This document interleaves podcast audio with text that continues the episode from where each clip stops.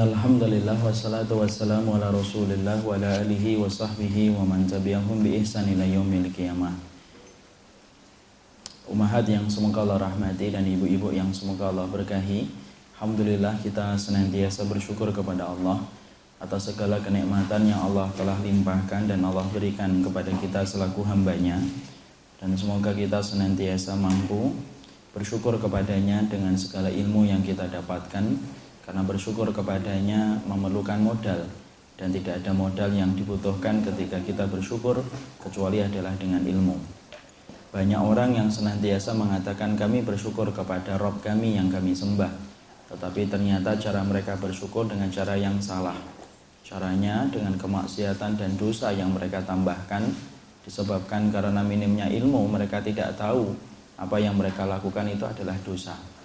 Inilah yang menjadikan kita akhirnya memahami bersyukur itu penting, tetapi yang lebih penting bersyukurlah dengan ilmu supaya kita mengekspresikan kenikmatan yang kita dapatkan dan kita peroleh dengan cara ilmu dan bimbingan yang telah ditetapkan oleh kitabullah dan sunnah. Inilah yang menjadikan kita senantiasa menata ilmu dan semoga kita senantiasa diberikan kebaikan dalam urusan akhiratnya ketika kita bersyukur kepadanya. Makanya kemudian kita mendapati Imam Ibn Qayyim rahimahullahu taala, maka beliau pernah ditanya, ya, manakah yang lebih utama dan manakah yang lebih besar pahalanya antara hati yang bersyukur ataukah hati yang bersabar. Maka kemudian Imam Ibn Qayyim menjelaskan, aku tidak tahu manakah yang lebih utama antara hati yang bersyukur ataukah hati yang bersabar. Tapi sesungguhnya barang siapa yang hatinya bersyukur dan barang siapa yang hatinya bersabar, maka sesungguhnya dua perkara itulah yang menghantarkan manusia ke dalam surga dan ridhanya Allah. Makanya siapa pun yang sedang diuji oleh Allah, moga-moga ujian ini menjadikan kita memahami jalan ke surga itu tidak dipenuhi dengan bunga mawar yang indah, tapi dipenuhi dengan ujian karena anak tangga yang mendekatkan kita kepada Allah itu ujian. Dan barang siapa yang sedang diberikan kemudahan dalam hidupnya, maka bersyukurlah kepada Allah sesungguhnya kita mendapatkan itu bukan karena kepintaran dan kehebatan tapi semata-mata Allah yang memberikan kemudahan dan kenikmatan dalam hidupnya kita. Ibu-ibu yang semoga Allah rahmati kita dalam kesempatan hari ini akan meneruskan kajian kita yaitu adalah meneruskan kajian kitab yang disusun oleh Syekh Ahmad Farid yaitu membahas tentang Tazkiyatun Nufus karena sesungguhnya materi tazkiyatun nufus diperlukan oleh siapa pun. Entah antum adalah seorang ustadz, entah antum adalah seorang tolibul ilmi, maka pada hakikatnya setiap orang memerlukan tazkiyatun nufus. Biasanya ilmu itu akan menjadikan dirinya kasar ketika orang yang mendapatkan ilmu tidak mendapatkan tazkiyatun nufus yang benar. Karena belum tentu orang yang mereka memiliki ilmu mampu mengasah hatinya dan mampu mengasah jiwanya dengan perkara-perkara yang Allah ridhoi. Makanya kita dapatkan Imam Ibnu Zawji sampai mengatakan orang yang sabar, orang yang solih belum tentu sabar. Kenapa orang yang solih belum tentu sabar? Karena sesungguhnya ternyata belum tentu orang yang solih walaupun dia giat beribadah, belum tentu jiwanya bersih dan belum tentu hatinya sebagaimana hati dan jiwa yang diridhoi oleh Allah. Inilah pentingnya tazkiyatun nufus dalam kehidupan kita karena hari ini Barang siapa yang tidak mengasah hatinya dan tidak mengasah jiwanya, hanya mengasah dalil saja tanpa disertai dengan mengasah hati dan tanpa disertai dengan mengasah jiwa, itulah yang sering menjadikan ilmu tidak barokah dalam kehidupan dia dan teman-temannya ketika justru banyak melukai orang lain. Kita itu pinginnya ilmu itu bagikan benih yang kita taruh di dalam tanah yang tumbuh di atasnya itu pohon, pohon yang indah dan lebat serta manis buahnya. Kalau kemudian orang itu lewat belum mendapatkan buahnya, setidaknya mendapatkan rindangnya dan rimbunnya. Tetapi jangan menjadikan ilmu layaknya benih ditaruh di dalam tanah yang tumbuh di atasnya adalah pohon-pohon yang berduri. Setiap orang yang lewat terluka oleh pohon itu disebabkan banyak orang yang memiliki ilmu tapi tidak sadar. Perkataannya melukai orang, perbuatannya tidak menyenangkan orang lain dan justru yang paling ironis yang terlukai adalah orang-orang yang beriman disebabkan keringnya kita di dalam mempelajari tentang tazkiyatun nufus. Inilah yang menjadikan kita memahami betapa tazkiyatun nufus penting. entah ustadz, entah syekh, entah tolib, semuanya wajib untuk mengetahui tentang materi tazkiyatun nufus supaya membersihkan jiwa kita dan hati kita dari semua perkara yang dibenci dan semua perkara yang tidak diridhai oleh Allah Subhanahu wa taala. Sekarang kita akan mempelajari bahwasanya kita kemarin telah mengetahui bab pertama yang dipilih oleh penulis yaitu adalah memilih tentang pentingnya masalah niat. Karena kita mengetahui pula dan kita memahami pula bahwasanya tidak ada perkara yang penting di dalam kehidupan hati kecuali yang paling pokok dan yang paling penting adalah masalah niat. Makanya kemarin saya sampaikan, sesungguhnya sunnah itu pada dasarnya sunnah itu terletak kepada tiga perkara yang sangat inti. Inti yang pertama yaitu adalah ketika kita senantiasa memiliki niat yang benar, yang kedua, senantiasa kita memiliki itiba ataupun mengikuti dalil yang datang dari Nabi. Dan kemudian inti sunnah yang ketiga yaitu adalah bagaimana kita menjaga diri kita dan perut kita dari semua perkara-perkara yang diharumkan oleh Allah dan semua perkara yang menjadi syubhat samar-samar yang tidak boleh dikonsumsi oleh seorang muslim. Di sini Imam Ibn Rajab menyampaikan inilah intinya sunnah jadi kalau boleh kita ilustrasikan bahwasanya sunnah itu adalah lingkaran, sepertiga dari lingkaran sunnah itu terletak pada niat yang benar, sepertiga pada lingkaran itu terletak kepada dalil yang kita ikuti, dan sepertiga terletak kepada makanan-makanan yang kita konsumsi, rezeki-rezeki yang kita dapatkan, di mana rezeki dan makanan itu adalah makanan yang bersih dari segala macam pengaruh yang haram dan pengaruh yang syubhat. Ya. Maka kemudian ketika telah mengetahui betapa pentingnya masalah niat sampai menempati posisi sepertiga di dalam kehidupan sunnah mengikuti Rasulullah berarti kita harus paham bagaimana menjaga hati kita dan kita harus mengerti bagaimana mengkondisikan hati kita supaya kemudian kita tidak sampai terjebak kepada hati-hati yang salah yang tidak diridhoi oleh Allah. Karena perkara yang merusak hati itu banyak. Ya perkara yang merusak niat itu banyak. Dan yang paling mendominasi perkara yang merusak niat itu apa? Perkara yang paling merusak ataupun mendominasi rusaknya niat itu adalah orang yang ingin mendapatkan dunia dari aktivitas yang dia lakukan dan orang yang ingin mendapatkan pujian manusia ketika kemudian dia berbuat sesuatu.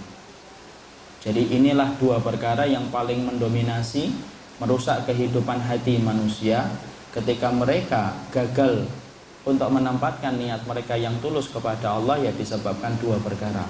Niatannya dia adalah untuk mendapatkan dunia dan niatan yang kedua yaitu adalah ketika dia berniat untuk mendapatkan pujian manusia dalam segala aktivitasnya.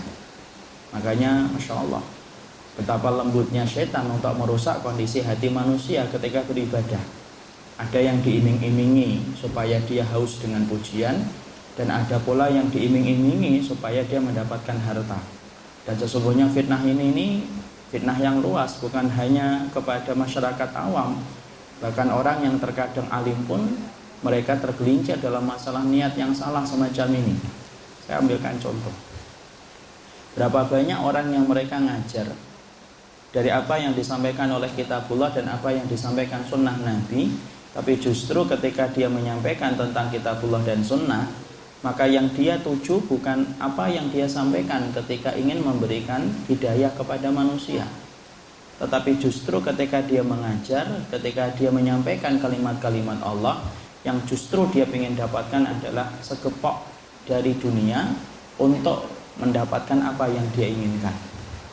Makanya kalau sampai seseorang itu ketika mereka melakukan aktivitas disebabkan karena mereka ingin mendapatkan kenikmatan dunia rusak rusak sepuluh seluruh amal ibadahnya ketika orang yang melakukan aktivitas itu ternyata niatannya bukan karena Allah.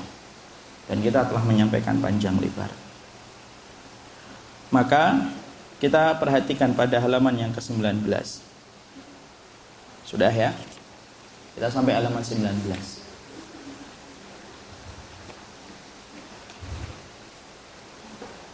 dibuka. Pada paragraf yang kedua atau paragraf yang pertama, perhatikan di dalam kitab. Di dalam paragraf yang pertama, kita mendapatkan sebuah tulisan yang disampaikan oleh penulis. Niat yang baik itu tidak akan mengubah kemaksiatan dari hakikatnya. Nah, ini kita pahami dulu, dikasih tanda dulu. Ya. Di sini kita memahami tentang poin penting yang disampaikan oleh penulis pada poin ini. Sesungguhnya niat itu tidak akan pernah merubah kemaksiatan dari hakikatnya dan tidak pernah merubah dosa dari hakikatnya. Ya.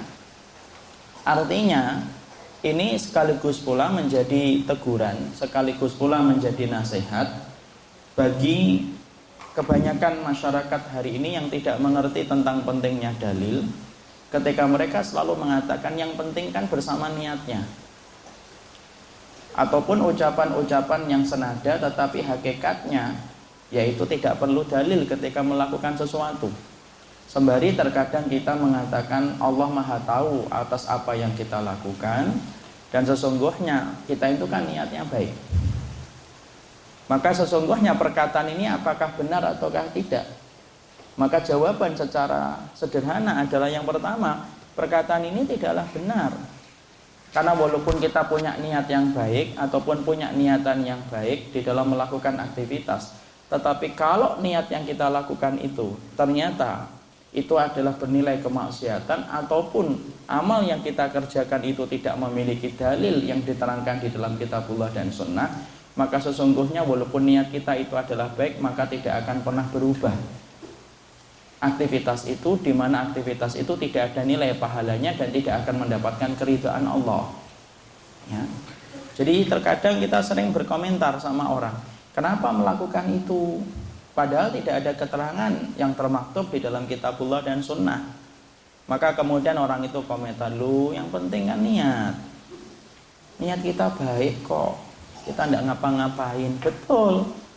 Kalaupun niat kita yang kita miliki itu adalah baik, tetapi setiap niatan yang baik tidak disertai dengan penjelasan-penjelasan yang jelas di dalam kitabullah dan sunnah, niat yang baik itu tidak akan pernah menjadikan amal yang kita lakukan membuka pintu langit dan dicatat oleh malaikat rokib. Nah itu yang pertama ini penting. Ya, karena orang itu banyak yang berniat dalam kebaikan. Makanya sampai Abdullah bin Mas'ud radhiyallahu anhu pernah berkata, "Kam min muridil khair la yusibu." Berapa banyak orang yang berniat untuk kebaikan, tetapi sesungguhnya niat kebaikan yang dia miliki itu justru dia tidak mendapatkan pahala. Kenapa dia tidak mendapatkan pahala? Karena dia hanya bersama niat tetapi tidak bersama dalilnya dan tidak bersama ilmunya. Ya. Jadi kita begini, jadi jadi di sinilah kita memahami niat itu bukan berarti menjadikan bahwasanya niat yang benar itu cukup kecuali tanpa disertai kecuali harus disertai dengan ilmu yang benar. Jadi siapa pun mereka yang memiliki niatan untuk melakukan ibadah, tetapi niatan itu tidak disertai dengan penjelasan yang lengkap dari kitabullah dan sunnah, semua niatan itu tidak akan pernah membuka pintu langit, tidak akan pernah dicatat oleh malaikat rokib, dan tidak akan pernah menjadi tambahan berat pahala kebaikan dia kelak pada waktu hari kiamat, karena niat yang benar itu tidak secara otomatis menjadikan amal itu akan diterima oleh Allah Subhanahu wa taala. Dan banyak orang yang berniat kebaikan sebagaimana kita perhatikan kisah-kisah nyata ini. Kita akan berikan dua contoh kisah nyata orang yang meniatkan kebaikan tapi justru ditegur oleh para ulama-ulama besar. Yang pertama yaitu adalah Sa'id bin Musayyib. Sa'id bin Musayyib ini adalah satu-satu ulama yang pernah melihat ada salah satu orang yang dia melaksanakan sholat sunnah fajar. Sholat sunnah fajar berapa? Dua rakaat. Ternyata kemudian ikhwan yang dilihat oleh Said bin Musayyib dia melaksanakan sholat sunnah fajar itu lebih dari dua rakaat ditambah lagi ditambah lagi maka kemudian Said bin Musayyib kemudian dia menghentikan dia menunggu ikhwan itu laki-laki itu di dalam sholat ketika dia telah selesai sholat maka kemudian Said bin Musayyib berkata lu berapa rakaat kamu melaksanakan sholat Lalu kemudian dia mengatakan uzi itu ha, aku melaksanakannya sholat sunnah fajar dua rakaat yang aku tambahi. Ditambahi sama ikhwan tersebut. Maka Sa'id bin Musayyib kemudian berkata, Sayu'adzibakallah. kamu akan diadab oleh Allah ketika kamu telah menambah kadar sholat fajar yang telah kamu lakukan. Karena yang ditetapkan oleh Nabi itu hanyalah dua. Orang itu kemudian tidak terima dengan perkataan itu lalu kemudian bertanya dengan mengingkari kepada Sa'id bin ayyadu ayu Allahu ala. Apakah Allah itu akan mengadabku gara-gara sholat lalu aku tambahi? Perhatikan jawaban dari Sa'id bin Musayyib. Beliau mengatakan la ma yu'adzibakallahu ala salah walakin yu'adzibakallahu ala khilafis sunnah. Allah tidak mungkin akan mengadab kamu gara-gara sholat tetapi Allah akan mengadabmu gara-gara apa yang kamu kerjakan tidak sesuai dengan kadar sunnah yang telah dicontohkan oleh Nabi bahwasanya sholat sunnah fajar itu cukup dua rakaat saja. Padahal niatannya baik atau tidak baik? Baik. Niatan orang kalau nambahi itu kan baik. Mungkin ketika malam kita dapat hadiah gede, tiba-tiba ada orang yang WA. Saya transfer 20 juta. Maka paginya kita seneng kan? Lalu kemudian kita mengekspresikan mosok senangnya saya ini menjadikan sholat saya sama dengan orang yang tidak dapat hadiah 20 juta. Enggak syukur dong saya.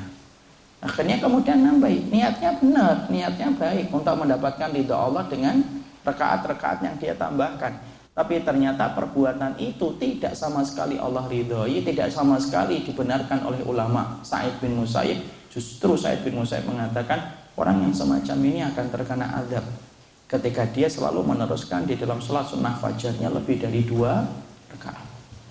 Itu yang atas paham. Itu dalil yang pertama. Dalil yang kedua bahwasanya niat yang benar itu tidak menjamin bahwasanya perbuatan kita akan diterima oleh Allah. Yaitu adalah peristiwa ketika Imam Malik pernah ditanya ketika ada rombongan orang yang akan melaksanakan umroh atau haji. Orang itu berkata, Min aina ukhrim ya Imam Malik ya Abu Abdullah. Karena panggilan beliau itu secara kunyah itu adalah Abu Abdullah. Saya ihramnya dari mana Abu Abdullah? Maka kemudian Imam Malik bertanya kepadanya, lah kamu datang dari mana? Dari Madinah. Ya sudah, berarti kamu ihramnya dari Dhul Khulaifah. Khulaifah itu dari Bir Ali.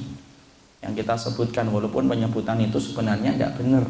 Yang benar itu Dhul Khulaifah penyebutan kata Bir Ali itu penyebutan yang sering disebutkan orang-orang Syiah.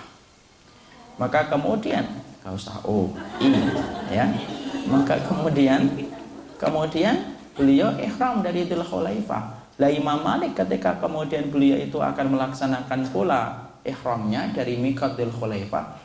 Tiba-tiba Imam Malik itu penasaran, mana tadi yang bertanya? Ternyata dia tidak temukan, loh, tidak ada ini. Maka kemudian dari jauhan sayup-sayup dia kemudian melihat, oh itu ada orang jauh. Apa jangan-jangan ini yang tadi nanya ya? Ditunggu, ditunggu, ditunggu, ditunggu, ditunggu. Eh ternyata benar. Orang yang tadi nanya dari mana saya ihram. Ternyata dia nambahin dari Dhul Khulaifah tempat yang begitu jauh ke belakang dari apa yang dikatakan oleh Imam Malik ketika dia mengambil mikotnya itu dari Dhul Khulaifah. Lah, Imam Malik kan kaget. Lalu Imam Malik bertanya, "Min aina tuhrim?" Dari mana kamu ihramnya? Kemudian dijawab oleh laki-laki tersebut, "Min dil khulaifah fa ini amyalun innaha amyalun uzituha." Dari dil khulaifah, tetapi sesungguhnya saya tambahi beberapa mil ke belakang. Kemudian Imam Malik bukannya senang. Jadi orang itu berpikir, eh sudahlah saya tambahi supaya banyak langkah kaki yang akan dihitung oleh Allah. Masya Allah itu. Tuh kalau ngambil mikotnya dari Cipete, Masya Allah itu. Itu pahalanya gede banget. Maka kemudian ternyata Imam Malik mengatakan, eh jangan gitu. Lah orang itu tidak setuju ketika diingatkan oleh Imam Malik. Lalu kemudian Imam Malik mengatakan, kamu ini nanti akan terkena adab. Mana dalilnya? Wong itu hanyalah beberapa mil yang aku tambahi kok. Kemudian Imam Malik membacakan surat An-Nur 63 falyahdharil ladina yukhalifuna an amrihi antusibahum fitnah ayusibahum adabun alim. Jangan suka menyelisih deh terhadap apa yang telah disampaikan oleh Rasulmu karena sesungguhnya hal semacam itu bisa mendapatkan fitnah di dunia dan mendapatkan adab yang pedih pada waktu hari kiamat. Jadi di situ niat dua-duanya itu niatnya baik atau tidak baik? Baik. Yang satu menambah rekaat karena mungkin dia ingin bersyukur sama Allah, yang satu menambah milnya supaya ditambahkan pahala.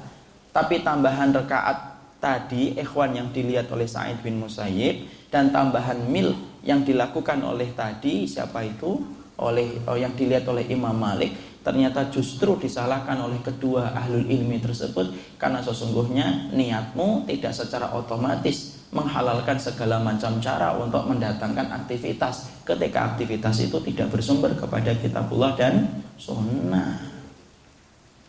Jadi di situ kita paham. Berarti betul apa yang tadi kita katakan. Niat baik itu tidak akan mengubah kemaksiatan dari hakikatnya. Nah, sebagaimana pula ini juga pernah terjadi kepada salah satu kisah nyata seorang pemalsu hadis. Ada pemalsu hadis. Ya, ada pemalsu hadis di mana pemalsu hadis ini namanya Nuh Al-Marzawi. Nuh Al-Marzawi ini dia memalsukan banyak hadis. Ketika akhirnya tertangkap bahwasanya dia memalsukan hadis karena fungsi khalifah kalau dia itu adalah menjalankan kitabullah dan sunnah itu yang menjaga agama supaya tidak terjadi penyim pangan itu fungsinya ulil amri menjaga agama hero satu tim ya dia menjaga agama. Maka tertangkap ini Nuh al Marzawi ini. Dan ketika dia diinterogasi kenapa kamu itu kok berani memalsukan hadis Nabi? Ternyata Nuh al-Marzawi ini bukan niatannya untuk menghancurkan Islam. Karena banyak orang yang memalsukan hadis niatannya untuk merusak Islam. Contohnya siapa? Kaum zindik, orang-orang kafir itu banyak memalsukan hadis. Supaya merusak Islam ketika dijauhkan kaum muslimin dari hakikat kebenaran. Kalau Nuh al-Marzawi ini bukan zindik, dia muslim, niatnya baik. Perhatikan jawaban dari Nuh al-Marzawi. Nuh al-Marzawi kemudian berkata, "Ini wada'tul ahaditsa fi fadhailil Qur'an liyarghabu fiha." Wali anni aron nasa yashtagiluna bil fikhi. Aku ini sengaja memasukkan hadis karena sesungguhnya aku sudah melihat terlalu banyak orang itu sibuk membaca fikih. Maka aku sengaja palsukan hadis-hadis menceritakan tentang keutamaan surat-surat ini dan surat-surat itu supaya orang tergerak kembali untuk membaca surat Al-Qur'an dengan fadhail keutamaan yang aku palsukan dari Nabi.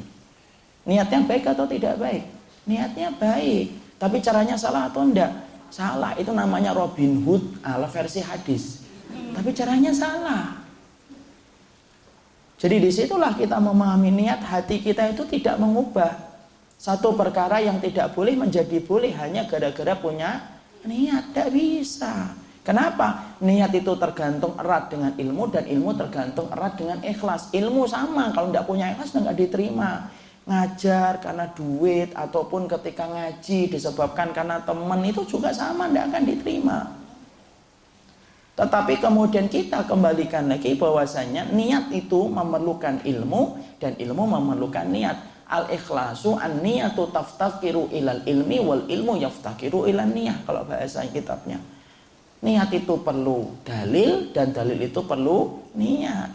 Jadi kalau hanya semata-mata punya hati yang bening, apa hati yang ikhlas untuk melakukan sesuatu, tapi menghalalkan segala macam cara yang tidak boleh. Makanya ada sebuah kaidah penting yang ibu-ibu harus mengetahui. Apa itu? Al-ghayatu la tubarirul wasilah. Ada sebuah kaidah penting. Ini ditulis kaidahnya. Al-ghayatu di kitab aja biar kebaca. Kalau di buku biasanya nanti nggak kebaca. Al-ghayatu la tubarirul wasilah. Artinya adalah tujuan itu tidak menghalalkan segala macam cara.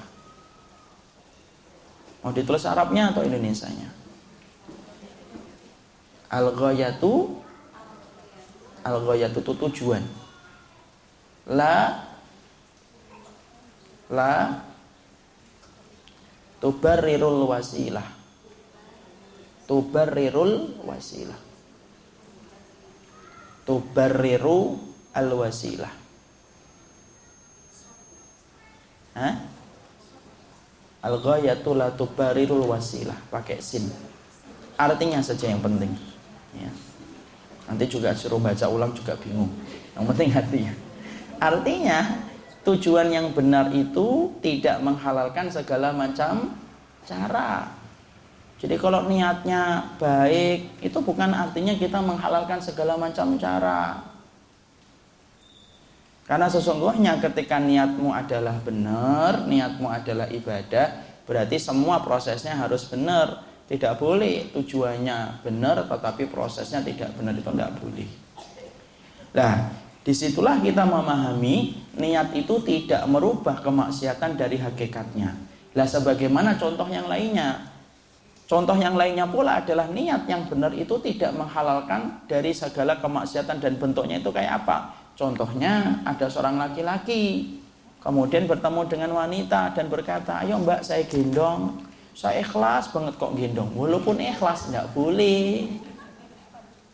Karena apa? Karena sesungguhnya itu merupakan perkara yang diharamkan. Kenapa? Kalau sudah haram ya sudah. Walaupun niat kamu adalah untuk kebaikan, maka tidak menghalalkan apa yang kita lakukan. Makanya dari tulisan ini kita bisa memaknai apa yang dilakukan oleh Robin Hood apabila ada. Maka sesungguhnya dalam tinjauan syari boleh atau tidak boleh? Tidak boleh. Karena apa? Dia tujuannya baik untuk membantu rakyat supaya mendapatkan harta dan makanan.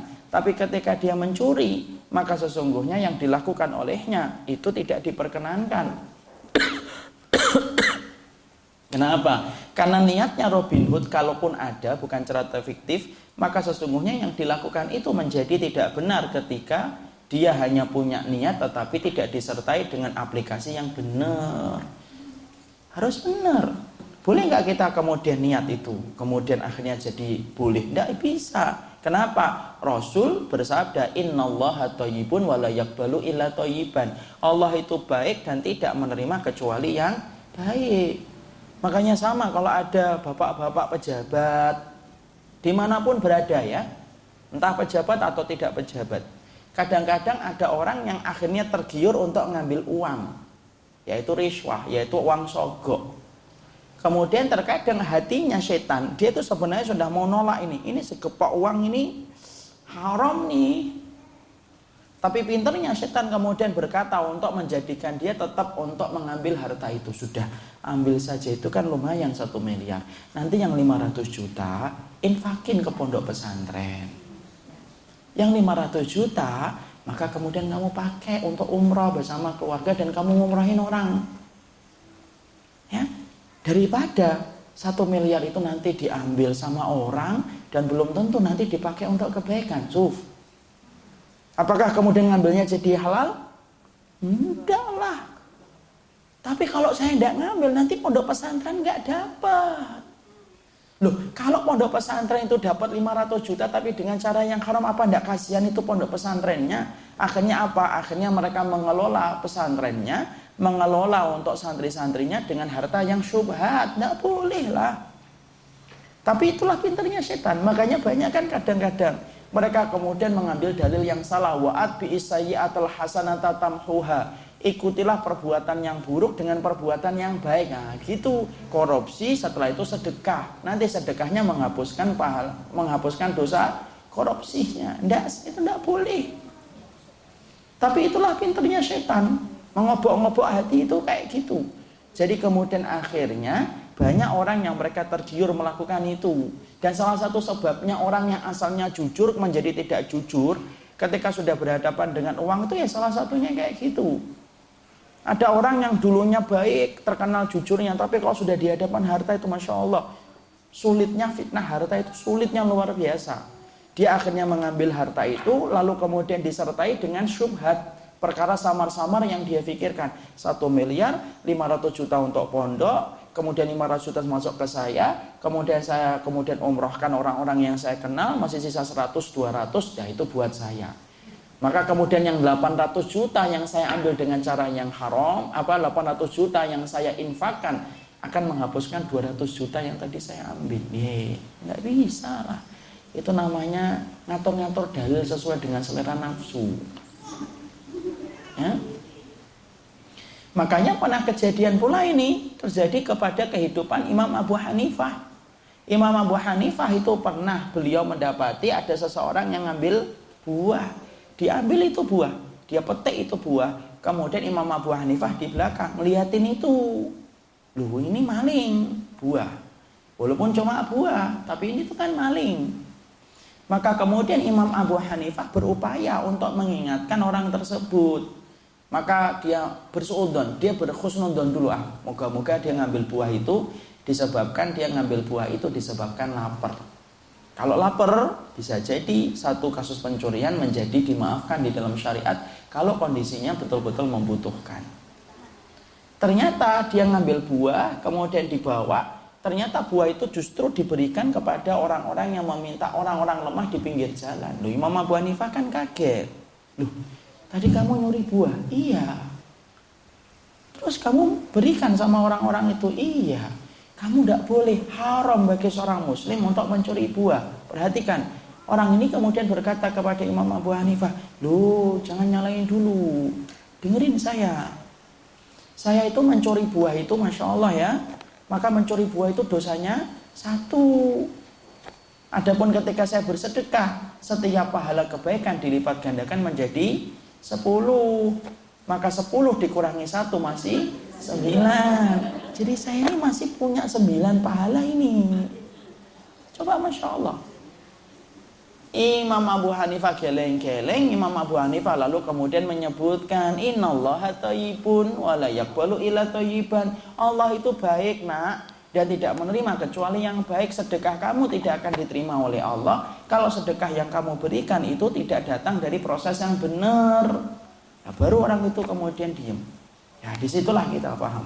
Niat yang benar itu tidak mengubah arti kemaksiatan itu sendiri. Jadi jangan mentang-mentang kita punya niat kemudian kita menghalalkan segala macam cara hanya karena punya niat yang baik. PKI itu punya niat yang baik atau tidak? Niatnya PKI baik atau tidak, Ibu? Niatnya baik. Niatnya itu menyamakan status tidak ada yang kaya, tidak ada yang miskin. Sosialisme kan gitu kan? Niatnya gitu. Tapi lihat, walaupun PKI itu punya niatan yang baik, cara yang dipakai itu batilnya luar biasa. Dia kemudian akhirnya membenci agama, dia memusuhi agama, memusuhi orang yang kemudian berpendirian kuat kepada agama, bahkan mereka menghalalkan cara untuk kemudian membunuh orang. Tapi sebenarnya niatannya itu apa? Dia ingin untuk supaya orang itu semuanya setara di dalam kehidupan. Niatnya mungkin baik, tapi caranya batilnya luar biasa. Jadi di situlah kita memahami tujuan itu tidak menghalalkan segala macam cara. Ya.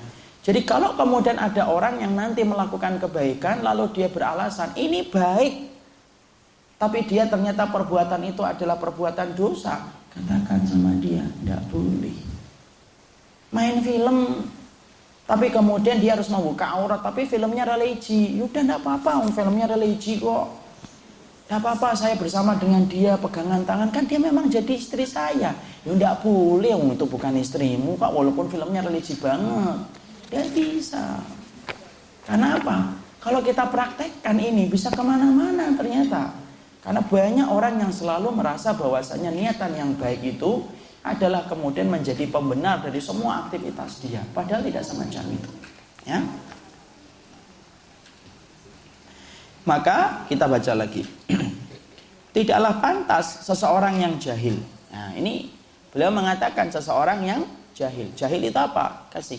Jahil itu orang yang jahil itu dua, Ibu. Jahil itu artinya dua. Tidak mengetahui hakikat sesuatu dengan ilmu. Jahil itu dua artinya. Tidak mengetahui hakikat sesuatu dengan ilmu. Atau yang kedua, mengetahui tentang hakikat sesuatu tetapi berbeda dengan kenyataannya.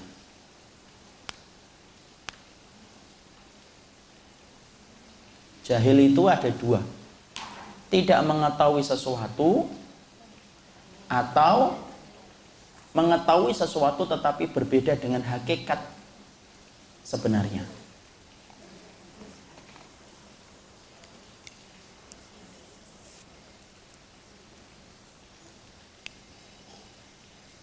Ya.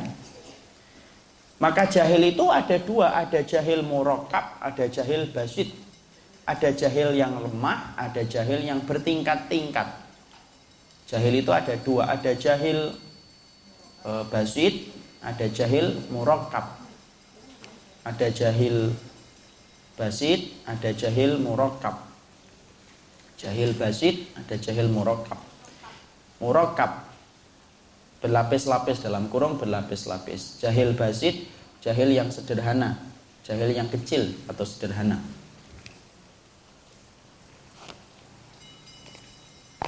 Jahil yang sederhana. Sudah?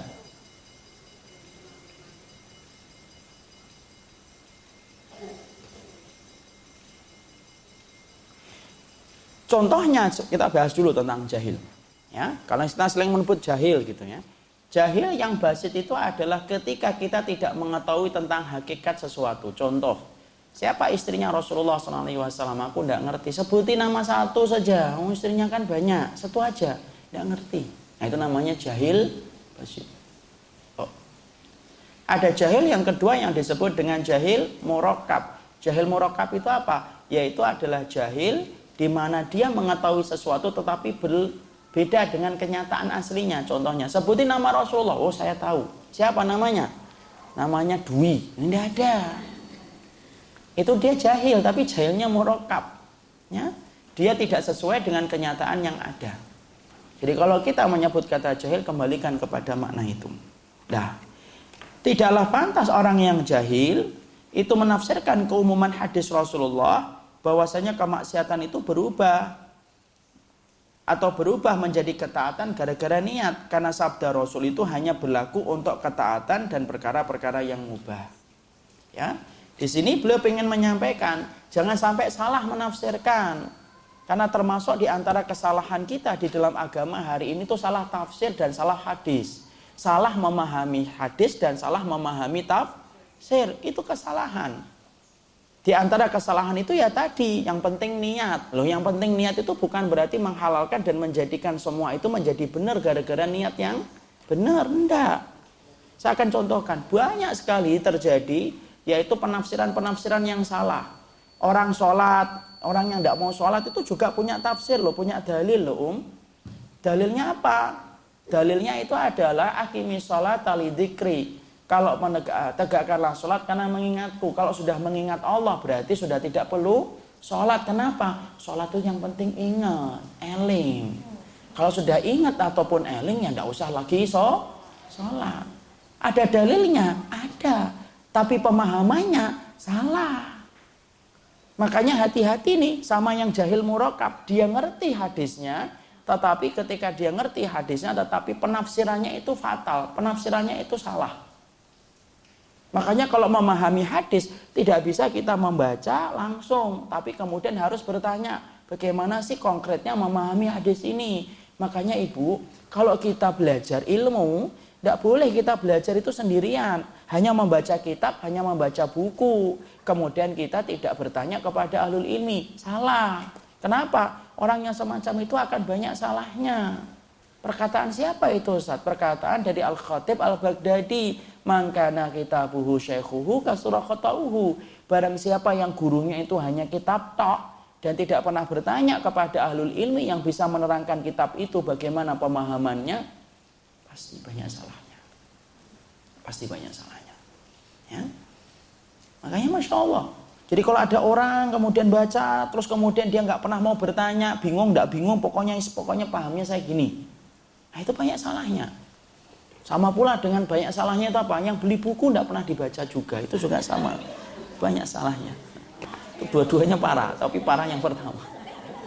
Beli buku dua tahun, tiga tahun plastiknya nempel terus. Ya Masya Allah. Cuma kalau kajian sebulan dicari itu Masya Allah. Ketelingisep lagi kadang-kadang bukunya. Udah gitu di bawah kompor, di bawah kompor lagi Masya Allah. Ya Masya Allah. Jadi kemudian sekali lagi saya ingatkan, penafsiran yang salah itu bisa menyebabkan pemahaman yang salah.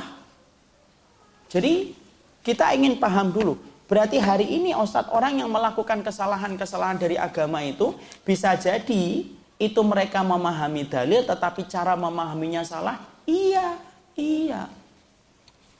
Ya kalau tidak percaya kita buka surat Al-Baqarah, dibuka surat Al-Baqarah.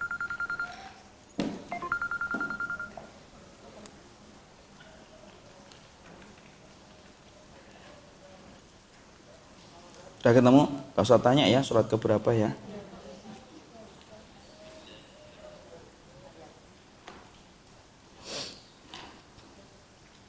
Surat Al-Baqarah ayat yang ke-69. 62.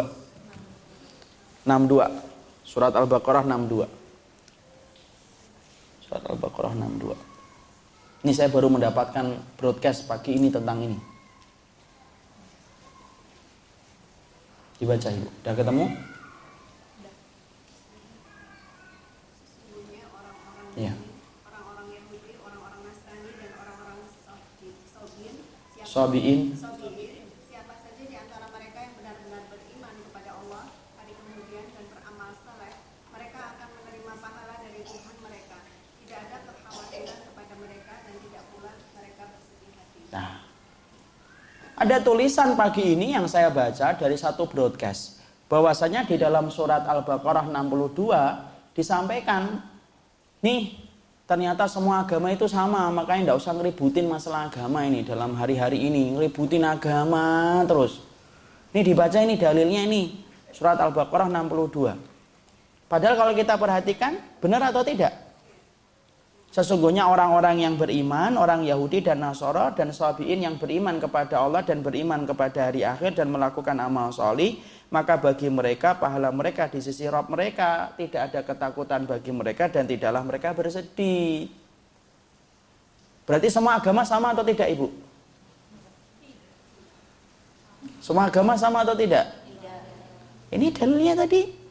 Bagi yang beriman kepada Allah dan hari akhir maka mereka tidak ada kekhawatiran dan tidak ada ketakutan. Dan mereka mendapatkan pahala di sisi Allah. Semua agama sama atau tidak?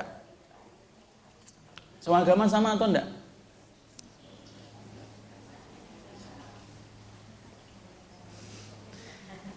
Jangan pura-pura ngeliat ke buku. Saya tahu pikirannya enggak ke mana-mana. Enggak sama? Nah ini Allah yang menyampaikan loh. Nah itu kan disebutkan Yahudi dan Nasara. Yahudi bukannya dia nyembah Allah juga. Nasara kan juga nyembah Allah. Kalau mereka ditanya siapa Tuhan kalian? Allah, Allah walaupun nyebutnya Allah. Enggak. Allahnya beda. Cara jawabnya bukan gitu. Cara memahami ini adalah kita tetap mengatakan semua agama tidak sama. Karena apa? Agama yang hanya diterima oleh Allah adalah agama Islam. Itulah keyakinan kita. Tidak akan pernah berubah.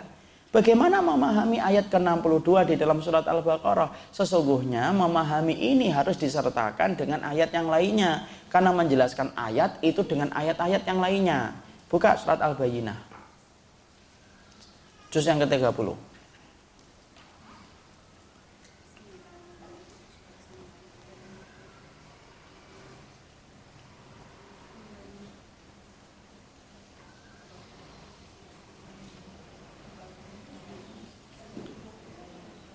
Sudah? Ya, ayat yang keenam dibaca. Ayat yang keenam dibaca. Ahlul kitab itu siapa? Ahlul kitab itu siapa? Yahudi dan Nasrani. Akan masuk ke neraka jahanam. Mereka kekal di dalamnya. Mereka itu tidak Tuh. Di situ kita mendapati Surat Al-Baqarah, tidak usah ditulis dulu Ibu, semuanya diperhatikan, ini keterangannya penting. Surat Al-Baqarah 62 itu difahami adalah orang Yahudi yang dulu mereka di bawah umatnya Nabi Musa alaihi salam dan Nasara ketika mereka mengikuti Nabi Isa selama mereka mengikuti nah selama mereka mengikuti Nabi Musa dan mengikuti Nabi Isa pada zamannya sesungguhnya mereka kelak pun akan mendapatkan pahala di sisi Allah. Tapi setelah datangnya Rasulullah SAW yang jadi penutup para nabi, maka sesungguhnya iman siapa pun tidak akan diterima sampai dia beriman kepada Rasulullah Sallallahu Alaihi. Kenapa? Syarat sahnya iman kepada Allah itu harus beriman kepada Rasul. Makanya ayat 62 tadi harus ditarik kepada surat Al-Bayyinah ayat yang ke-6. Orang kafir itu tetap mereka itu di dalam neraka selama Yahudi dan Nasara mereka tidak beriman kepada Rasulullah maka sesungguhnya ayat yang keenam akan kita terapkan kepada mereka dan yang mengatakan ini adalah Allah innaladina kafa kafaru berarti yang mengkafirkan siapa kita tetangga kita atau Allah Allah Dan itu kan bahasa kita kan. Kenapa ada yang merasa sensitif dengan kata-kata ini? Tidak perlu sensitif. Dewong ini kitab-kitab kita kok. Ini kan sebagaimana kalau kita dibilangin macam-macam oleh agama lain, ya selama itu keyakinan mereka mau diapain kan? Dibilang domba, ya sudahlah, mau diapain? Ya kan karena itulah yang mereka baca. Sebagaimana yang kita baca di sini apa? Allah menyatakan innalladzina kafaru, ya. Karena ini bagian dari hal yang sekarang itu coba dibentur-bentur, tidak perlu dibentur-benturkan sebenarnya atau tidak. Inilah kebenaran yang kita baca di dalam Al-Quran. Ya. Jadi di sinilah kita mengetahui itu contoh di antara dua contoh. Pemahaman yang batil itu bukan karena mereka tidak punya da dalil, tapi sesungguhnya pemahaman yang batil itu terkadang mengetahui dalilnya, tetapi pemahamannya tidak sesuai dengan pemahaman yang disampaikan oleh Nabi. Makanya tadi menghalalkan segala macam cara selama niatnya benar. Ya karena memahami hadisnya tadi salah. Sebagaimana pula orang yang sholat, dia tidak sholat, dia punya dalil bahwasanya sholat itu fungsinya untuk ingat. Kalau sudah ingat selesai, dia punya dalil. Bahkan mengatakan semua agama itu sama, dia punya dalil. Tapi dalilnya itu difahami versi akalnya, bukan versi sebagaimana yang disampaikan oleh Nabi. Jadi hati-hati, berhati-hati dong Ustaz. Iya, kita berhati-hati dalam masalah ini. Ya. Makanya kemudian di dalam buku ini sampai disebutkan bahwasanya orang yang jahil ketika menafsirkan keumuman sabda Rasulullah, maka sesungguhnya mereka mengatakan kemaksiatan itu bisa berubah menjadi ketaatan gara-gara niat itu salah. Makanya dikatakan di dalam buku ini sabda Rasulullah itu hanya berlaku untuk ketaatan dan perkara-perkara yang mubah. Ya, jadi sabda Nabi bahwasanya sesungguhnya segala amal itu tergantung niatnya dalam perkara ibadah dan perkara mu, mubah. Jadi kalau misalkan ibu makan, mubah atau tidak mubah?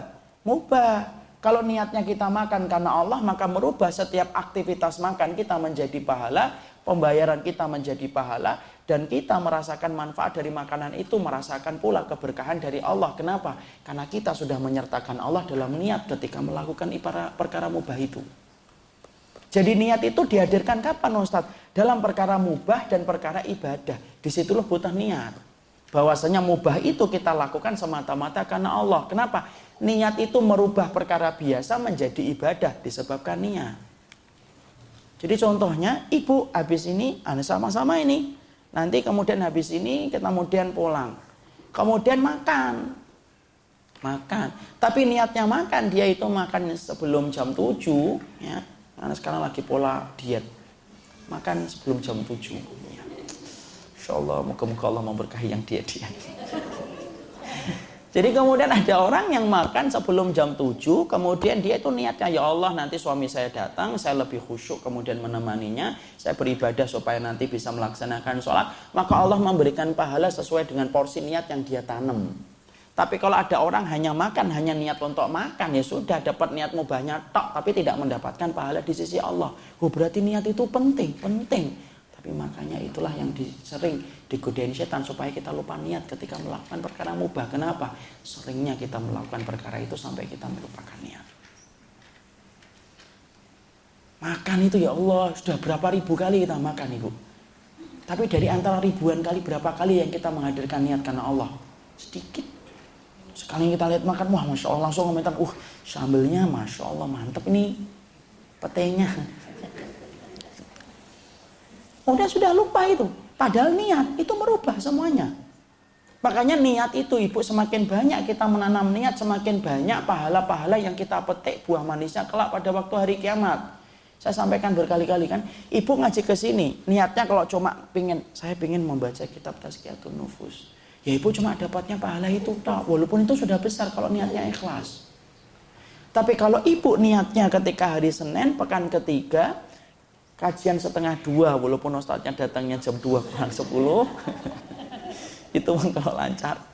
Kemudian niatnya kemudian datang ke sini adalah menambah amal solih menambah teman yang solih memperbanyak langkah-langkah yang kita jalankan ketika kita berjalan supaya tempat-tempat yang kita lewati setiap hari Senin itu nanti bersaksi di hadapan Allah bahwasanya kita ngaji semakin banyak nanam niat semakin banyak buah manis yang dipetik ketika kita nanti ditimbang oleh Allah Jadi makanya sampai Ibnu Qudamah itu berkata apa?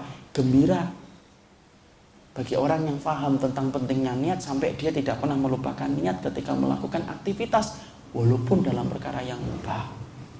Bu sampai kalau beli itu pun juga sertakan niat ibu. Beli tas itu percayakan niatnya itu karena Allah. Jangan mentang-mentang kita ngelihat teman kita kemudian panas hati kita. Beli tas itu, bukan itu. Makanya sampai-sampai kemudian Hasan Al Basri itu berkata apa? Rahimallahu rajulan.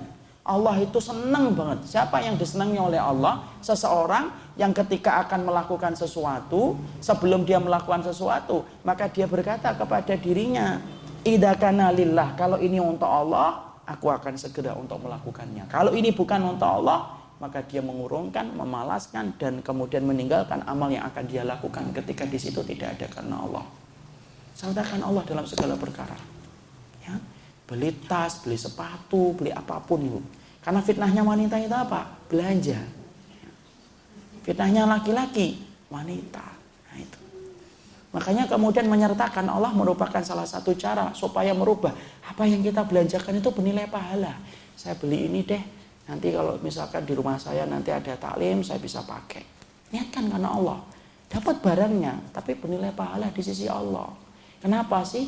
Karena kita punya Allah dan yang perhatian detail sama niat. Kenapa Ustadz kita harus perhatikan hati terus dalam masalah niat? Iya, kenapa? Karena kita punya Allah. Allah itu dat yang sangat perhatian kepada setiap dalil. Makanya kemudian apa? Setiap kemudian kita kita kita sadar bahwasanya Allah itu sangat memperhatikan detail niat kita. Perhatikan apa pun itu pertama kali niat kita Kenapa? Allah adalah orang yang detail memperhatikan masalah niat. Ibu misalkan punya seorang suami yang sangat detail memperhatikan masalah kebersihan. Makanya ibu selalu sebelum suaminya pulang, ibu akan bersih-bersih. Ya, ibu tahu bahwasanya suami ibu itu sangat memperhatikan kerupuk setiap makan. Ibu kan akan berusaha kan? Beli kerupuk, hujan-hujan jadi mahal. Beli kerupuk saya mas, hujan bus pokoknya dia akan pulang.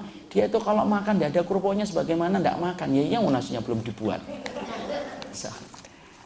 Ibu akan memperhatikan setiap kemudian belanja kerupuk, jangan lupa. Kenapa? Karena ibu tahu punya suami yang senang dengan kerupuk sama. Kenapa sih kita harus ibu dengan hati Ustadz? Ya iya wong kita punya Allah di mana Allah itu sifatnya detail kok sama hati kok. Allah itu detail sama hati ibu. Bahkan mujahid bisa masuk neraka, seorang guru, seorang ustadz bisa masuk neraka, seorang pencari ilmu bisa masuk neraka, seorang yang berinfak bisa masuk neraka itu ya gara-gara hati. Mujahid salah kemudian masuk neraka gara-gara apa? Niat hatinya kan karena dipuji, ingin mendapatkan apa? Gelar pahlawan. Guru, ustadz, syekh, habib, siapa pun menyampaikan kalimat kebenaran bisa masuk neraka. Kapan? Ketika niatnya pengen dipuji atau niatnya hanya untuk duniawi ketika ngajar. Mau mendapatkan pujian aja tidak boleh kok ketika ngajar apalagi dengan niatan supaya mendapatkan harta, duit. Sebagaimana ketika orang yang berinfak kemudian masuk neraka pun disebabkan juga gara-gara hati. Hati ini penting. Setinggi apa pun ibadah yang kita lakukan hati kita rusak ibadah itu jadi rusak seketika ketika hati kita ini rusak niatnya. Makanya setelah kita tahu ini, makanya apa? Perhatikan hatimu karena Allah itu dat yang perhatian dan detail memperhatikan masalahnya. Makanya kalau banyak minta ampun itu masalah hati juga. Ya Allah ampuni kalau hati saya itu masih bercabang, masih mengharapkan kesyirikan, masih mengharapkan pujian, masih mengharapkan dunia. Mungkin ada yang bertanya, kenapa sih Ustadz orang yang mengharapkan pujian kok tidak disukai oleh Allah? Ya iyalah ibu, ibu menyamakan Allah yang agung di atas arusnya dengan mulutnya manusia kok. Mana gimana Allah tidak murka? Kalau kita mengharapkan pujian itu kan berarti kita merendahkan Allah kan menyamakan. Sesungguhnya Allah yang harusnya kita cari ridhonya. Kita buang ridhonya Allah kita tukar dengan mulutnya manusia. Makanya Allah benci banget ketika amal itu sudah terselip di dalamnya itu apa? Riak Kenapa Allah itu benci banget ya Ustadz ya sama orang yang mencari pahala, mencari dunia ketika beribadah. Ya iya wong dunia itu setara dengan kambing kok. Apa bangkainya anak kambing yang kemudian pincang kakinya kok kita samakan Allah yang maha kaya dan maha mulia dengan sesuatu yang Allah katakan lebih rendah nilainya daripada bangkai seekor kambing yang patah kakinya. Makanya Allah itu paling tidak suka Kalau amal sudah terselip dua perkara itu karena dua perkara itu dibenci oleh Allah dan rendah kedudukannya. Dan kita berani dengan tega menyamakan ridho Allah dengan dua perkara itu. Ya kayak ibu misalkan direndahkan orang kan tidak mau kan? Ya kan kita direndahkan misalkan kita untuk orang Jawa ya. Kita kemudian dipanggil sama anak SD. Eh Umar sini. Kita mikirin anaknya siapa sih ini? Manggil wong tua nggak pakai emas atau pak atau Pak D itu Mbah gitu kan. Loh, kita disamakan aja. Dia manggil Umar sama manggil temennya sama. Kita aja secara refleks kan marah kan. Loh, saya ini lebih tua nak daripada kamu nak. Makanya Masya Allah. Jadi kalau kita kemudian bertanya, kenapa kayak gitu? Kenapa kok Allah itu sampai betul-betul mengharamkan amalmu untuk ditimbang? Disebabkan ketika kita salah niat ya karena itu Allah paling tidak suka disamakan dengan dunia karena dunia di hadapan Allah itu sebanding dengan bangkai seekor anak kambing yang pincang dan kenapa Allah itu mengharamkan pahala itu kepada orang yang riak? Karena Allah itu tidak mau disamakan dengan pujian manusia. Wong Allah itu khalik kok pencipta kok kita samakan dengan pujian manusia? Nah itu sebabnya akhirnya kita paham. Oh pantas ya ada mujahid yang masuk neraka ada seorang alim masuk neraka ada orang yang berinfak masuk neraka. Itu ya gara-gara kayak gitu. Ya makanya kemarin kita di awal-awal masih ingat kan kita bahas panjang lebar itu niatan beribadah karena dunia. Tidak boleh ibu. Doakan itu setiap orang itu supaya mereka dalam beribadah itu ya karena Allah. Puasanya bukan karena melihat timbangan sudah menunjukkan angka 81. Ya. Kemudian dia itu sholat malamnya bukan karena anaknya ujian, Kemudian dia tidak mengundang anak yatim gara-gara butiknya sepi. Kemudian dia sodako gara-gara proyeknya gagal. Bukan itu. Kamu mengundang anak yatim karena kamu pingin ketemu dengan Nabi nanti di surga. Kamu sesungguhnya kemudian kamu sholat itu karena kamu butuh bahwasanya sholat sunnah untuk menutupi kekurangan kamu dalam sholat wajib. Kamu sedekah itu supaya memadamkan api neraka itu. Saling kita menjaga itu. Doakan pula Ustadz bahwasanya datangnya dia itu adalah karena Allah bukan karena niatan yang lainnya supaya menjadikan keberkahan atas ilmu yang kita pelajari. Ya, paham ya? Kita baca berikutnya. Ketaatan itu bisa berubah menjadi kemaksiatan karena niat. Artinya ketaatan bisa berubah menjadi kemaksiatan karena niat. Contohnya gimana Ibu? Ada yang tahu? ketaatan itu bisa berubah menjadi maksiat gara-gara niat. Yo, apa yang tahu? Ketaatan bisa berubah menjadi maksiat gara-gara niat. Contohnya gimana? Contohnya gimana? Ada orang yang mungkin kemudian ya kita tidak boleh menghukumi ya kita sebutkan umum aja ini kita tidak menghakimi siapa pun. Ada orang yang kemudian pakai jilbab. Ketaatan atau tidak ketaatan? Ketaatan. Hanya karena dia perlu momentum ketika akan melewati proses dipilih. Nanti setelah proses itu selesai, dibuka lagi. Walaupun kita tidak menghakimi orang loh ya, kita ambil hukum secara umum saja. Ada nggak orang yang kemudian semacam itu? Banyak. Akhirnya apa? Bahwasanya ibadah itu akhirnya niatnya baik ketika menutup aurat jadi rusak. Gara-gara apa? Niatnya itu jadi kemaksiatan. Ketaatan itu akhirnya berubah menjadi kemaksiatan ketika kemudian salah niatnya. Ya, jadi kemudian bahkan perkara ketaatan pun bisa menjadi rusak gara-gara niat yang salah. Dan banyak ketaatan itu yang apabila sudah terselip dengan niat yang salah ya jadi rusak. Rusak dia. Ya, niatnya untuk bertamu tapi kemudian mencari-cari kelemahan dari temannya itu. Saya udah dendam banget sama dia. Udahlah saya pura-pura baik aja sama dia. Mbak saya mau ke rumahmu ya. Ya yuk. Datang ke rumah dilihatin. Oh ini apa? Celahnya ini. Niatnya baik. Apa? Yang dia lakukan keta ketaatan. Tapi kemudian apa? Tapi kemudian niatnya apa? Yaitu adalah untuk kemaksiatan, tapi berubah menjadi kemaksiatan gara-gara apa? Niat, gara-gara niat. Ya, ngobrol sama orang bukan untuk kemudian menjalin silaturahmi. Dia nunggu kapan orang ini kepleset ya. Ya, kepleset omongannya saya rekam nanti. Kemudian itu Ada orang yang ngobrol gitu ya. Niatnya orang yang kemudian diajak ngobrol baik. Ini terus kemudian apa? Dia nunggu nih kapan dia nulis yang salah ini.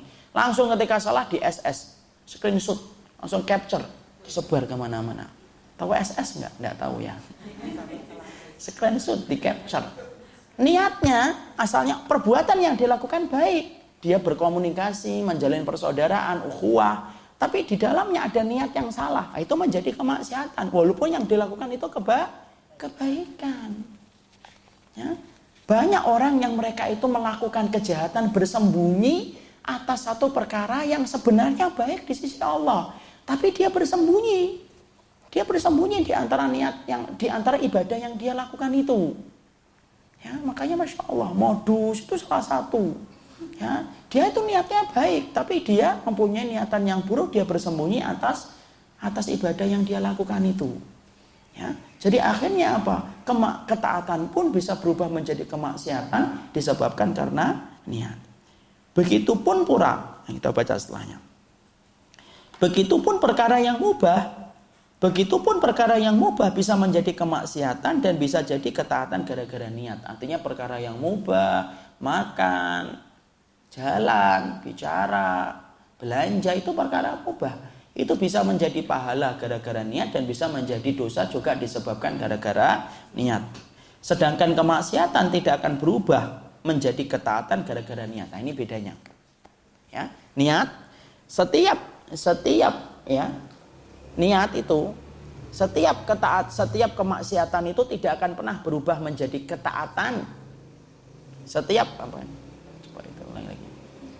niat itu kemaksiatan tidak akan berubah menjadi ketaatan walaupun niatnya benar apabila kemaksiatan itu telah menjadi maksiat di sisi Allah walaupun niatnya benar baik tapi kemudian apabila ada niat yang salah maka ketaatan pun bisa berubah menjadi maksiat tapi tidak sebaliknya kemaksiatan tidak akan pernah berubah menjadi ketaatan hanya gara-gara niatnya benar jadi ternyata masya Allah berarti betul-betul akhirnya apa? Detail masalah tentang masalah kemaksiatan itu. Makanya di sini sedangkan kemaksiatan tidak akan pernah berubah menjadi ketaatan karena niat. Tapi justru masuknya niat ke dalam kemaksiatan akan menambah berat dan dosa dari kemaksiatan itu. Ya. Makanya justru masuknya niat ke dalam kemaksiatan akan menambah berat dan dosa dari kemaksiatan itu. Kenapa? Karena niatnya baik tetapi dipakai untuk kemaksiatan. Jadi justru pahala dosanya menjadi dosanya menjadi lebih besar. Ya, kita baca setelah. Pada dasarnya keabsahan satu ketaatan itu terkait kepada niat. Begitu pula dengan pelipat gandaan pahalanya. Sehubungan dengan keabsahan, seseorang itu harus meniatkan ketaatannya sebagai ibadah dia kepada Allah saja. Maka kalau dia meniatkan riak, maka ketaatan yang ia lakukan berubah menjadi maksiat. Artinya semua amal itu harus dikembalikan kepada Allah. Kalau sampai dia niatkan untuk mendapatkan riak, maka sesungguhnya semua amal yang dia lakukan itu berubah menjadi kemaksiatan dan tidak akan diterima oleh Allah. Nah, riak itu kan menjaganya susah. Susah atau tidak riak itu untuk jaga kita jaga? Susah, sebagaimana semut hitam di atas batu, hitam di tengah kegelapan malam kok. Makanya Masya Allah menjaga niat dari riak itu susah Ustaz, susah banget. Sulit banget. Makanya doa kafarah untuk menghapuskan ria itu wajib untuk kita hadirkan setiap waktunya. Allahumma inni a'udzubika an usyrika bika syai'an a'lamuhu wa astaghfiruka lima la a'lamuhu. Ya Allah, aku berlindung kepadamu dari berbuat riak yang aku sadari dan aku memohon ampunan dari berbuat riak yang tidak aku sadari. Ya. Dan itu wajib untuk dihafalkan kita setiap harinya, setiap waktunya itu berdoa kayak gitu. Karena banyak sekali niat-niat yang mere, niat-niat yang ternyata nempel dengan niatan yang salah sampai merubah amal itu menjadi tidak ada harganya di sisi Allah. Sama pula tentang dilipat gandakan pahala. Maka hal itu tergantung kepada banyaknya niat dari satu ketaatan. Nah ini, ini penting nih, dikasih garis. Tentang dilipat gandakannya pahala. Maka hal itu tergantung kepada banyaknya niat dari satu ketaatan. Ibu tulisi di samping kanannya. Pentingnya poli niat dalam satu ibadah. Tulis di sampingnya pentingnya poli niat dalam satu ibadah. Pentingnya poli niat di dalam satu ibadah.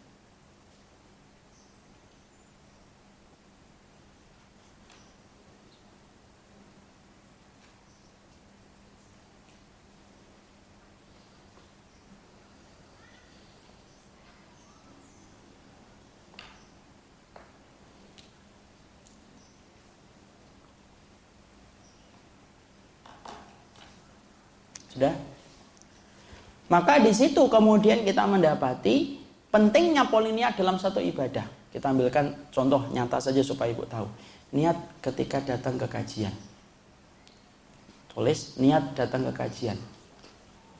Supaya nanti kita mampu membiasakan itu sebelum kita berangkat ke kajian. Satu, untuk mendapatkan surganya Allah.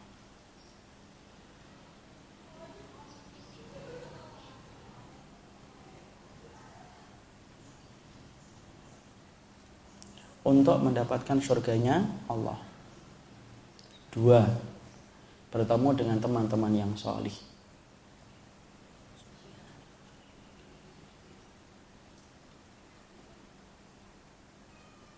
Tiga,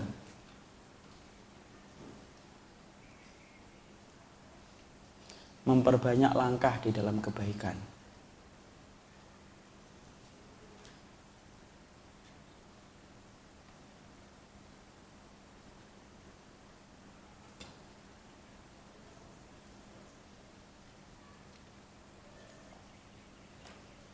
Empat,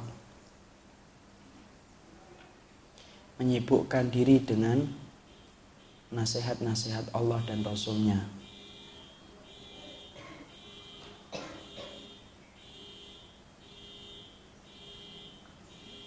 Menyibukkan diri dengan nasihat-nasihat Allah dan Rasulnya.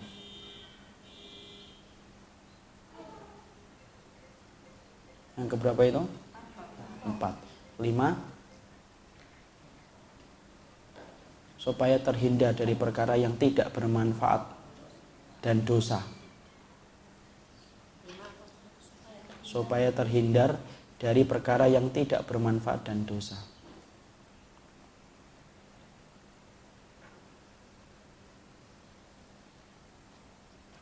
Nah, berapa itu? Lima.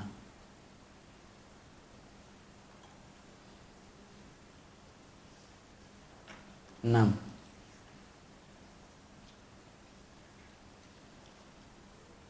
Supaya diberikan naungan oleh para malaikat ketika berkumpul supaya diberikan naungan oleh malaikat ketika berkumpul di taman-taman ilmu atau taman-taman surga. Supaya diberikan naungan oleh para malaikat ketika kita berada pada taman-taman ilmu. Itu contohnya aja ya. Dari situlah kita kemudian menghadirkan niat. Ini contoh. Kalau ibu nanamkan itu ada berapa itu contohnya 6 maka ibu akan mendapatkan pahalanya itu 6 sesuai dengan niat yang kita tanam. Ya. Jadi bisa jadi ibu bisa jadi. Ya. Ada dua orang yang berangkat dari rumah itu sama. Sama-sama ingin mengaji kitab Tazkiyatun Nufus. Ya. Yang satu karena dia tidak perhatian tentang masalah niat pokoknya saya niatnya ngaji yang satu, dia sebelum dia berangkat dalam hatinya sembari dia buka pintu, sembari buka kemudian kunci nyari kunci mobil dia, ya Allah moga-moga langkah kaki saya dinilai oleh engkau berkumpul mendapatkan nasihat dari Allah terhindar dari dosa. Tidak usah ngomong sih, semuanya di sini. Niat itu tidak perlu diucapkan. Niat itu tempatnya di mana? An niatu mahalluha fil qalbi. Niat itu tempatnya di hati, jadi tidak usah diomongin. Tidak usah kemudian di depan pintu. Ya Allah, kirim Gak usah gitu ya. Niat itu ya sembari jalan, buka pintu ya Allah ini gara-gara gara-gara engkau ya Allah untuk engkau ya Allah supaya ketemu teman-teman yang solih supaya terhindar dari hal yang tidak bermanfaat. Terus ditanamkan itu secara refleks. Maka sama-sama dia nyampe ini ke masjid sini, kemudian yang satu dua-duanya ikhlas, maka yang satu ketika pulang hanya mendapatkan pahala satu yaitu adalah mendapatkan niatan tolabul ilmi, yang satu membawa enam karung pahala berdasarkan niat yang dia tanam. Karena niat yang baik itu kayak benih yang ditaruh di dalam hati yang subur kalau hati kita sehat. Ya. Jadi kalau hati ibu-ibu sehat, hati kalau sudah meniatkan ikhlas karena Allah itu hatinya subur. Kayak tanah yang subur. Lah, benihnya yaitu adalah niat yang baik. Semakin ditanam, semakin banyak. Makanya Masya Allah, kapan lagi beramal tanpa kita merasa berat dengan kita memperhatikan masalah niat. Makanya tadi saya katakan, Ibnu Qudamah sampai berkata, kegembiraan sama orang yang sudah paham tentang masalah niat, dan dia berusaha untuk mendapatkan pahala Allah dari niatnya. Ibu tahu nggak? Abu Bakar itu masuk surga itu bukan karena sholatnya saja, bukan karena puasanya saja, bukan karena haji dan umrohnya saja. Tapi seorang Abu Bakar itu dimasukkan oleh Allah itu ke dalam surga. Perhatikan ucapan para ulama salaf ketika mengomentari tentang Abu Bakar. Ma faddalallahu Abu Bakar min salamihi min salatihi wa siyamihi wa sadaqatihi Walakin faddalallahu Abu Bakar ma waqara fi qalbihi. Abu Bakar itu menjadi manusia yang utama banget di atas kita. Bukan karena sholatnya, bukan karena puasanya, bukan karena sedekahnya. Mungkin ada orang yang sedekah lebih banyak daripada Abu Bakar. Nilainya mungkin dia bisa sedekah 10 M misalnya. Bukan itu. Tapi yang menjadikan Abu Bakar itu begitu mulia, menjadi manusia yang paling utama setelah Rasulullah dan tidak ada yang bisa menggeser kedudukan itu, itu disebabkan apa yang bertengger di hatinya ketika dia punya iman dan hati yang ikhlas. Niat itu.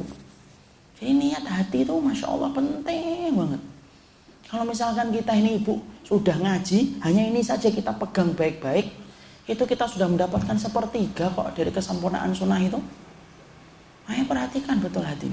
Makanya bisa jadi ada orang yang kita lihat tampaknya biasa, amalnya biasa. Bisa jadi mungkin derajatnya surga nanti lebih tinggi daripada kita. Kenapa? Karena dia peduli sama niat ketika hidup di dunia. Allah itu memperlakukan kita. Itu saya sebagaimana niat kita itu. Allah itu memperlakukan manusia berdasarkan niat yang dia miliki. Makanya sampai-sampai kemudian Rasulullah itu bersabda, Yoh nas ala niatihim. Manusia nanti itu akan dikumpulkan berdasarkan posisi niatnya dulu ketika di dunia itu di mana. Kalau niatannya untuk ria ditaruh di tempat ria, kalau niatannya untuk pujian ditaruh di tempat pujian. Tapi kalau niatannya adalah karena Allah, ditaruh di tempat-tempat orang yang mencari Allah di dalam niatnya.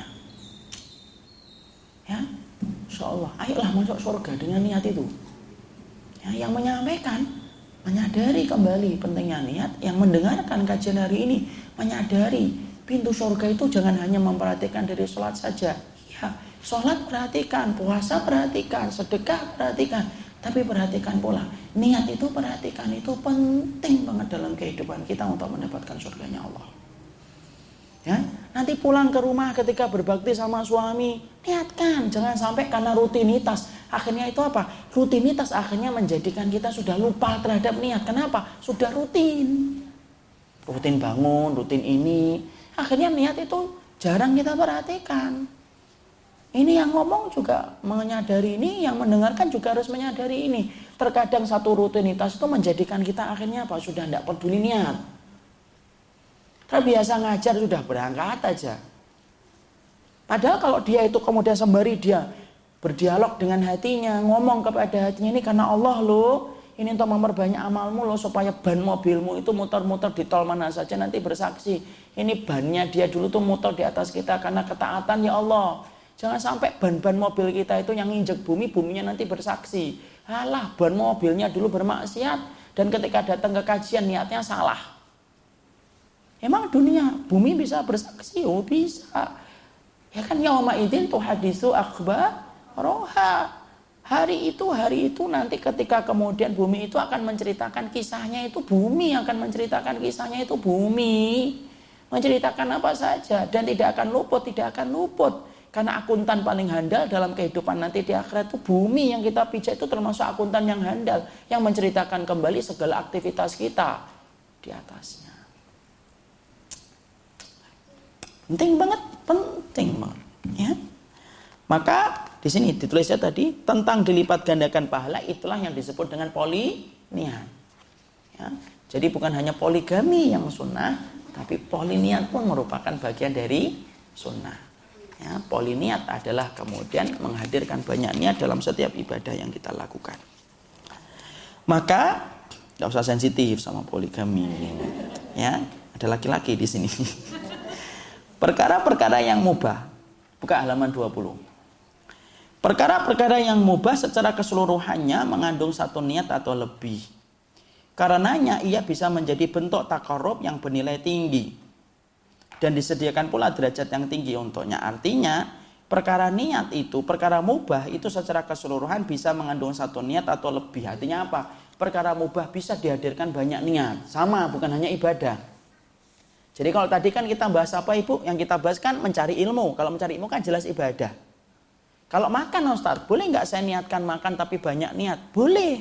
Makanya di sini disebutkan sama dia.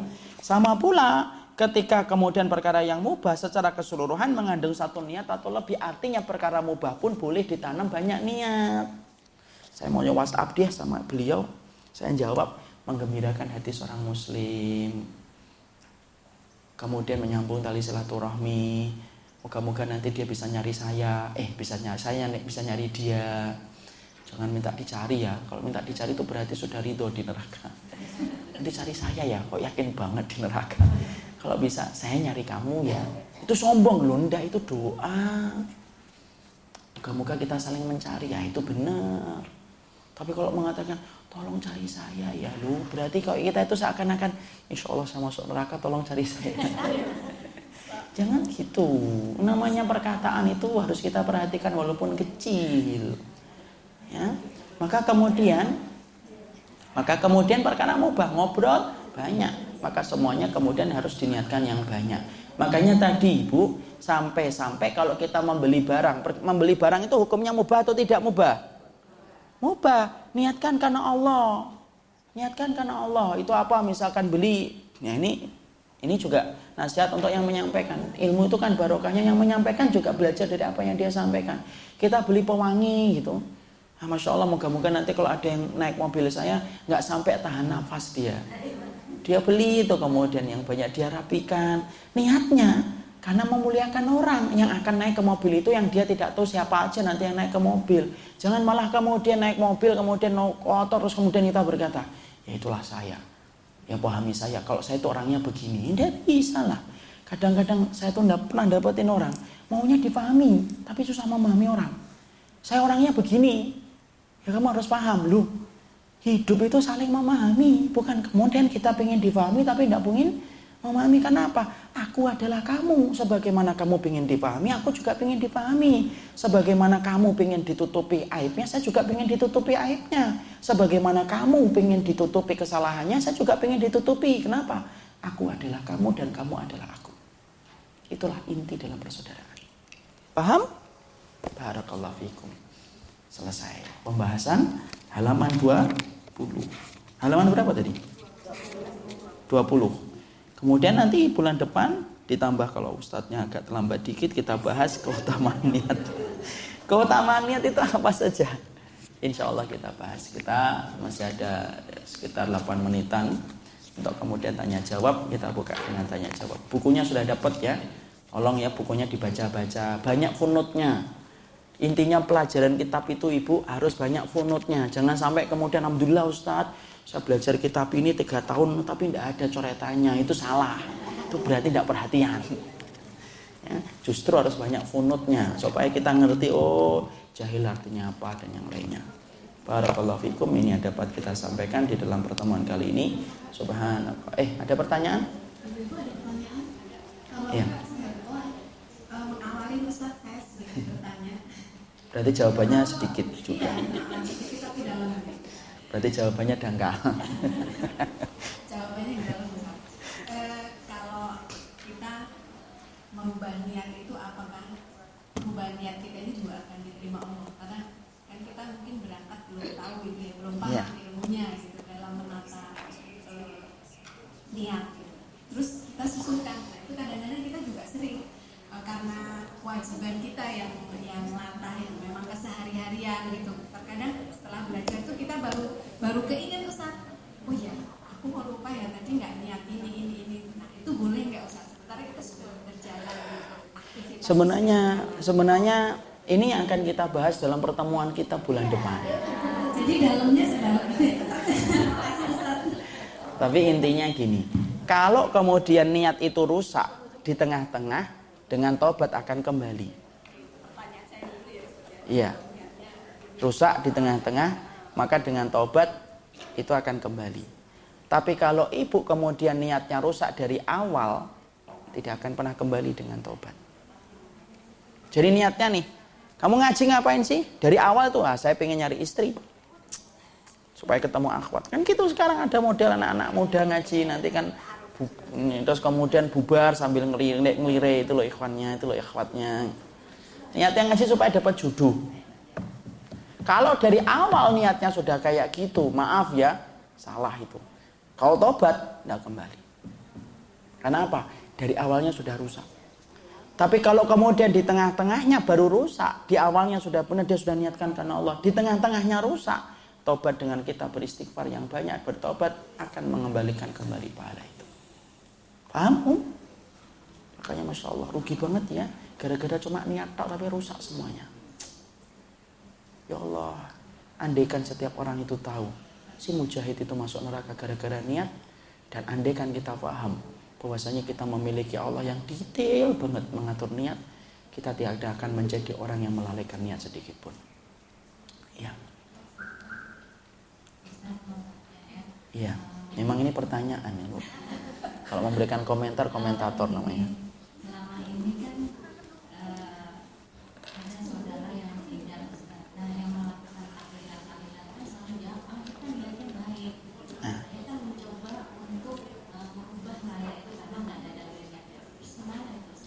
Ya sudah, ibu sudah mengingatkan, fadzakir innama anta mudzakir lasta alaihim bin musahidin. Kamu hanyalah memberikan peringatan dan kamu tidak bisa memaksa.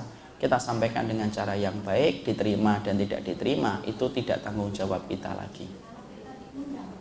Kalau diundang, hadiri, yaitu satu hari ataupun dua hari setelahnya. Setelah acara itu selesai. Jadi tetap menjalin persaudaraan yang baik, sembari kita nanti berniat untuk menyampaikan lagi, menyampaikan ilmu lagi.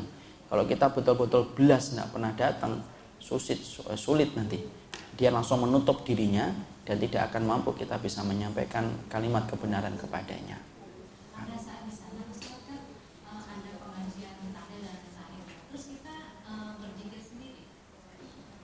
Jangan pas acaranya ibu.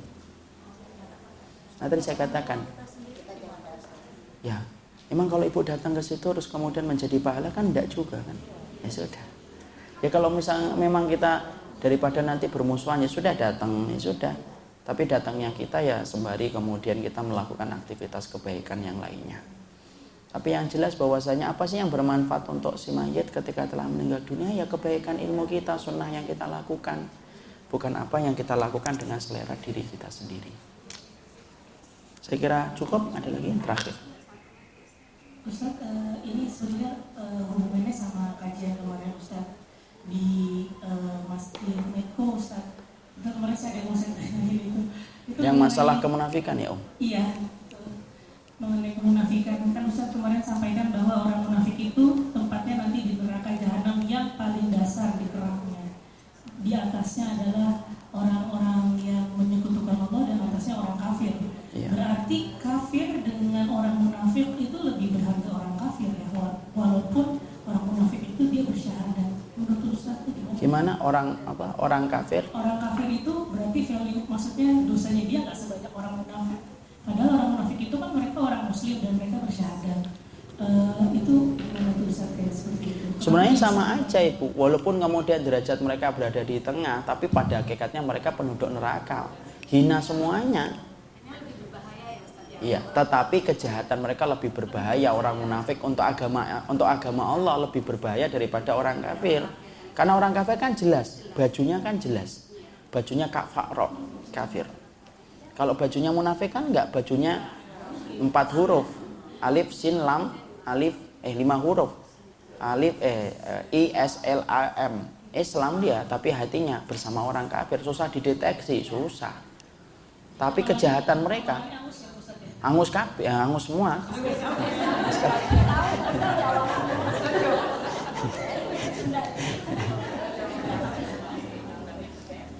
Ya angus kabeh atutu gitu Jadi pahalanya tidak ada manfaatnya sama sekali. Paham? Saya kira cukup kita persiapan sholat asar. Semoga Allah merahmati apa yang kita kerjakan. Menerima apa yang kita lakukan. Doakan setiap para ustadz itu datangnya ke majelis ilmu karena Allah. Dan semoga para tolibul ilmi ketika datang pun karena Allah. Bukan karena taklid, bukan karena apa pun. Tapi dia datang karena untuk mendapatkan siraman kebenaran yang disampaikan oleh Allah di atas arusnya. Barakallahu fikum. Subhanakallahumma bihamdika.